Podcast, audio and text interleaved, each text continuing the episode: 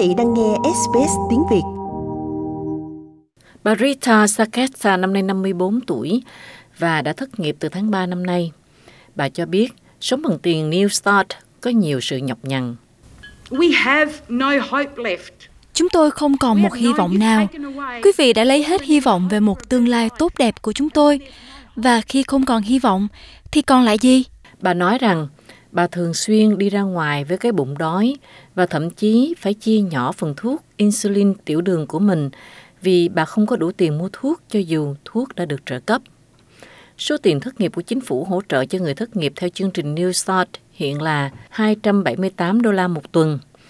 Ban điều tra của Ủy ban Thượng viện đang xem xét lại tỷ lệ này. Tỷ lệ thanh toán này đã được tăng lên trong hơn hai thập niên qua và có một số lời kêu gọi từ một số người yêu cầu chính phủ gia tăng số tiền này.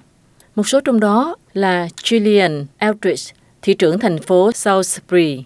Right through our areas, we feed ngay tại khu vực của chúng tôi chúng tôi cho những người này ăn vì họ không có chỗ ăn mà cũng không có chỗ để ngủ tỷ lệ thất nghiệp ở Nam Úc cao hơn mức trung bình quốc gia. Các khu vực như phía Bắc Adelaide đã không còn xa lạ với nạn thất nghiệp. Hai năm trước, khu vực này bị ảnh hưởng nặng nề bởi việc nhà máy sản xuất xe hơi Holden đóng cửa, kéo theo các ngành sản xuất khác.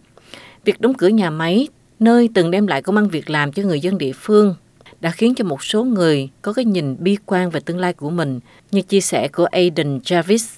I grew up in this area and Tôi lớn lên ở khu vực này và tôi lớn lên và quen với việc cha mẹ tôi có việc và mất việc luôn phiên như vậy.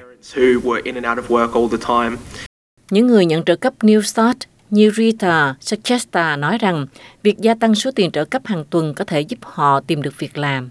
It would mean that I would be healthy because I was eating right. I would be healthy because I was Điều đó có nghĩa là tôi có điều kiện tốt hơn, có sức khỏe tốt hơn. Vì tôi có thêm thực phẩm để ăn. Tôi sẽ khỏe mạnh hơn vì tôi có đủ thuốc uống. Tôi có thể mua sắm một ít quần áo cho các cuộc phỏng vấn. Tôi đi cắt tóc, tôi có thể nhìn sự việc một cách sáng sủa hơn. Tôi có thể đi ra ngoài và mua vé xe buýt vì Job Network không cung cấp những thứ này. Theo dự định thì kết quả cuộc điều tra này sẽ được Ủy ban điều tra trình lên Quốc hội vào tháng 3 sang năm. Quý vị muốn nghe những câu chuyện tương tự có trên Apple Podcast, Google Podcast, Spotify hoặc tải về để nghe bất cứ lúc nào.